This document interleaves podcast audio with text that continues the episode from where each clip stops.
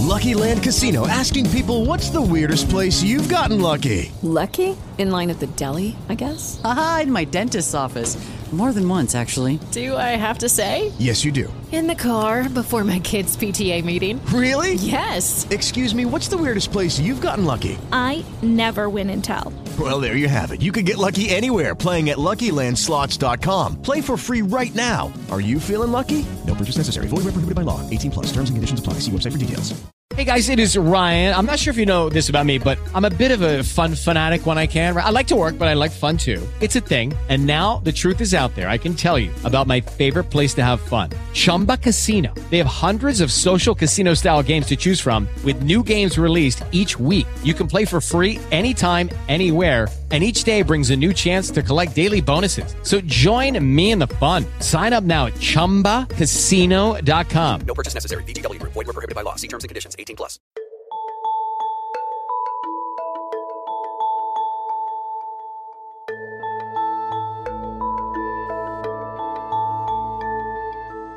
Le porte del carcere si chiudono alle spalle di Roberto Succo il 13 aprile 1981 il giorno cioè in cui è stato arrestato per l'omicidio dei propri genitori.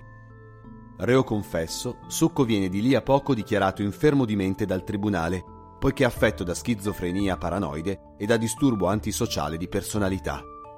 La condanna è quella di passare dieci anni nell'ospedale psichiatrico giudiziario di Reggio Emilia, dove Roberto Succo si dimostra un internato modello.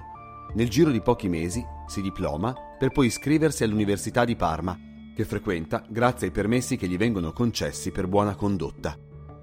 Tutto fila liscio, fino al 17 maggio 1986, quando l'assassino, ormai 24enne, esce dall'ospedale per recarsi all'università. Ma nell'aula di geofisica dell'Ateneo di Parma, Roberto Succo non arriverà mai. Il ragazzo è salito su un treno per Genova e da quel momento di lui si perdono le tracce. Quando viene dato l'allarme è già tardi ed ancora più in ritardo partono le ricerche. A rallentare la polizia un altro assassino, anche lui della zona di Mestre, Antonio Pastres, quello che è stato ribattezzato dai giornali il mostro di San Donà, proprio in quelle ore è fuggito dalla casa circondariale Santa Bona di Treviso, dove deve scontare una pena di 41 anni per aver violentato e ucciso un bambino di 9 anni.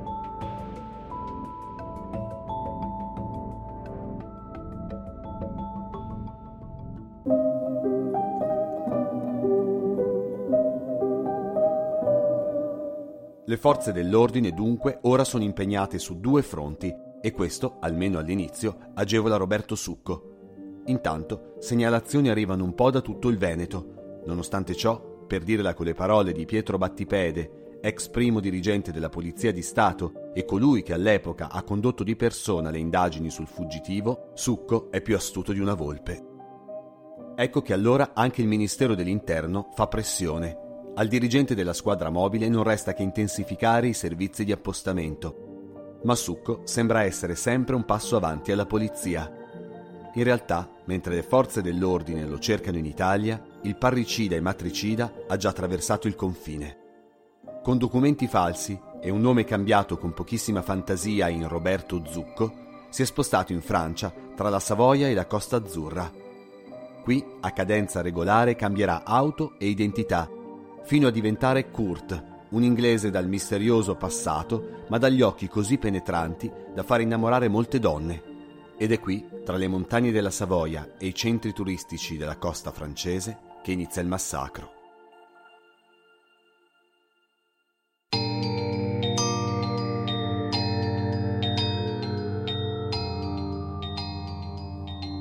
È la notte del 2 aprile 1987. Siamo a Tresserve, una cittadina nelle vicinanze di Annecy. Il brigadiere André Castillot ferma un'auto per un normale controllo. Non sa che a bordo c'è Roberto Succo, che ora si fa chiamare Kurt. Castillot chiede di vedere i documenti. L'assassino va nel panico, estrae un fucile calibro 22 e spara al collo del brigadiere. Il corpo dell'uomo viene ritrovato la mattina dopo. L'auto è ancora accesa, mancano la pistola d'ordinanza e i proiettili. La polizia locale non ha indizi, anche volendo, si dovrebbe cercare un fantasma. Roberto Succo sa che nulla lo riconduce a lui e inizia a pensarsi invincibile. Del resto ha ucciso un poliziotto e l'ha fatta franca. Cosa mai potrà fermarlo da adesso in poi?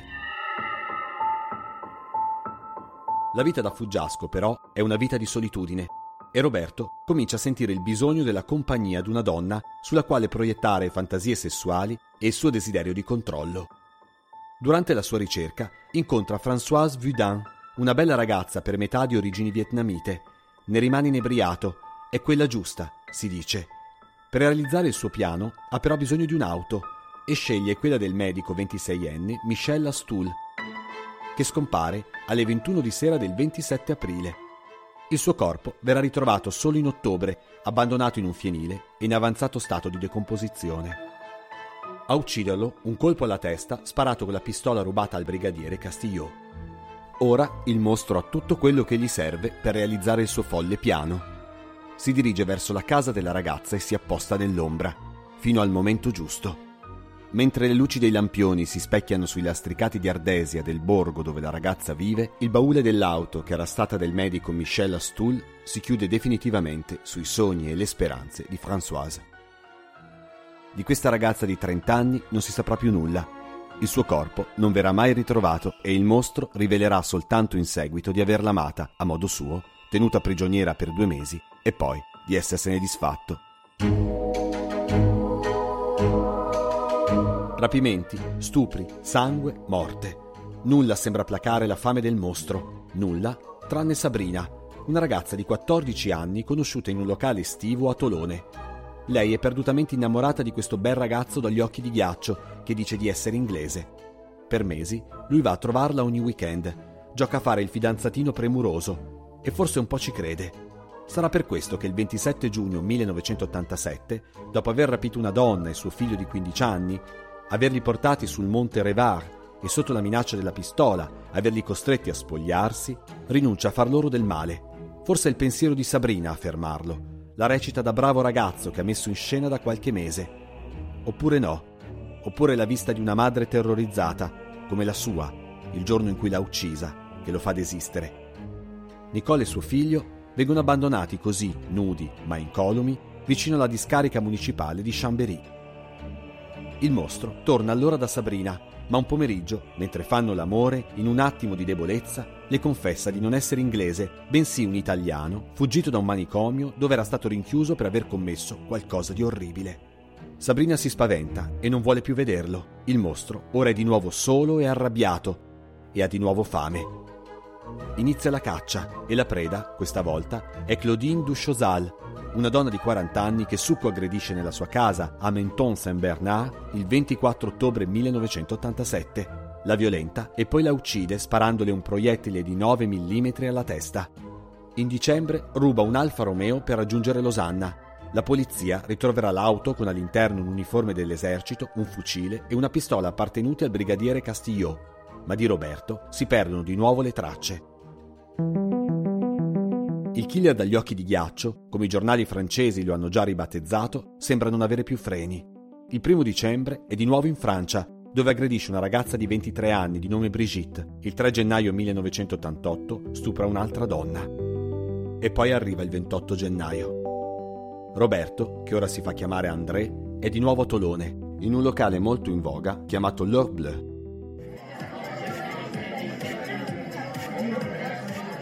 Nel locale di Tolone Roberto non è solo. Con lui ci sono tre giovani ragazze. Il gruppo si diverte, ma alle 4 del mattino Roberto André dice di volersene andare. In realtà le ragazze hanno iniziato a flirtare con un poco di buono della zona e Roberto è geloso. Ben presto la discussione s'accende. L'uomo, un galeotto pregiudicato, accetta malvolentieri che uno straniero la faccia da padrone sul suo territorio. Si toglie la sigaretta di bocca, si avvicina a Roberto e gliela spegne in faccia, uscendo dal locale. Succo grida dal dolore si porta la mano alla guancia e un attimo più tardi è già nel parcheggio.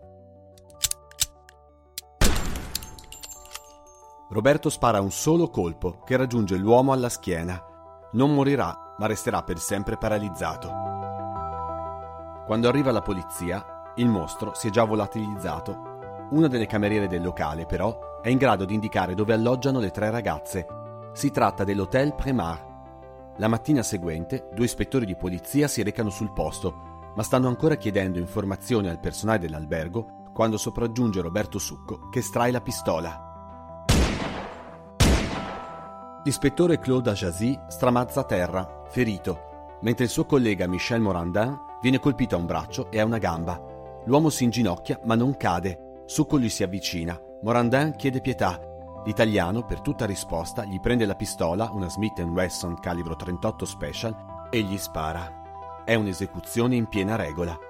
A questo punto il mostro fugge facendo ancora una volta perdere le sue tracce.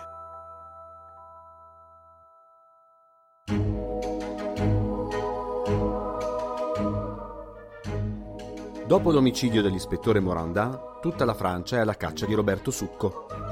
L'opinione pubblica è in fermento e alla gendarmeria di Tolone si presenta l'ex fidanzata Sabrina per raccontare quello che sa del killer. Così i gendarmi trovano la stanza dove Roberto alloggiava a Tolone. È piena di armi, documenti falsi e tante fotografie. Il vero nome di Roberto è ancora un mistero, ma la faccia del killer ora non lo è più. Gli inquirenti apprendono da Sabrina che è italiano e hanno anche la sua voce. Succo ha infatti dimenticato una cassetta registrata nella quale si vanta delle sue imprese sessuali. Adesso per il mostro lasciare la Francia è un obbligo. E così, in qualche modo, riesce ad arrivare in Svizzera. Il 30 gennaio, sulla strada tra Ginevra e Losanna, aggredisce il gestore di una stazione di servizio per rubargli l'auto. Poco dopo, abbandona il veicolo per prenderne un altro a bordo però vi si trova Françoise, una giovane maestra che Succo minaccia di uccidere se si rifiuta di portarlo a Berna. La donna reagisce con calma e questo tranquillizza il mostro, ma lungo la strada per Berna l'auto viene raggiunta da alcune volanti della polizia. La maestra allora, in un momento di distrazione di Succo, apre lo sportello e si lancia nel vuoto, cavandosela con alcune ferite. Il veicolo ora è senza conducente e a tutta velocità esce di strada, schiantandosi contro un recinto. Quando i gendarmi arrivano, però, del super ricercato non vi è traccia ed è proprio allora che dalla polizia italiana arriva la conferma che gli inquirenti francesi stanno aspettando. Kurt l'inglese è proprio Roberto Succo. In un crescendo di orrore e violenza, il mostro è giunto a Lis, vicino a Berna. Qui sequestra e stupra tre donne. La magistratura di Tolone emette allora un mandato di cattura internazionale un ragazzo italiano viene fermato a Lione con un'auto rubata a Torino, ma ha gli occhi marroni e parla solo italiano. Non è lui il killer dagli occhi di ghiaccio. Ora le polizie di mezza Europa sono sulle tracce di Roberto, ma è la squadra mobile di Treviso che lo prende. Dai primi di febbraio del 1988, infatti, lo sta cercando dopo che due ragazze, che erano state avvicinate da un uomo che corrispondeva all'identikit, lo avevano segnalato nei pressi di Conegliano. La trappola scatta il 28 febbraio, una domenica, in una zona di campagna a bocca di strada, alle porte di Santa Lucia di Piave, vicino alla casa di Francesca, un'amica d'infanzia di Roberto, l'ennesima ragazza affascinata da quegli occhi di ghiaccio. Roberto ha appena lasciato l'auto che ha rubato nei pressi di Sirmione e si sta incamminando lungo un vicolo. Forse ha appuntamento con qualcuno, sicuramente non sospetta di essere seguito. Quando se ne accorge, cerca di tornare verso l'auto dove nel cruscotto si trova la pistola dell'ispettore Morandin con già un colpo in canna e una ventina di pallottole. Inizia un inseguimento tra i campi. I poliziotti sparano in aria e alla fine lo raggiungono immobilizzandolo. Ad ammanettarlo è Raffaele Ruggero, un poliziotto che aveva lavorato a lungo col padre del killer. L'ho conosciuto bambino e ho arrestato un mostro, dirà ai giornali. Succo nega tutto, dice che si stanno sbagliando. Mi chiamo Jean-Louis Coulat, sono cittadino francese, non so chi sia questo succo del quale mi parlate.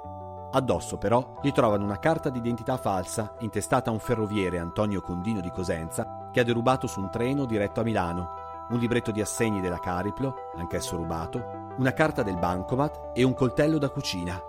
Nel cruscotto dell'auto, infine, 60.000 franchi francesi, circa 15 milioni di lire dell'epoca, più altre 400.000 lire, un po' di dollari, marchi e sterline.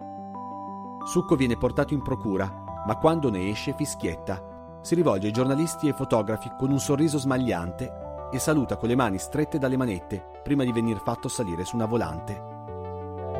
La Francia, dove i giornali ora lo hanno ribattezzato l'assassino della luna piena perché i suoi omicidi sono avvenuti tutti in concomitanza del plenilunio, vuole l'estradizione. Piovono nuove accuse e nuove prove. Succo viene portato al carcere di Treviso, passano un paio di giorni ed è nuovamente sulle prime pagine dei giornali.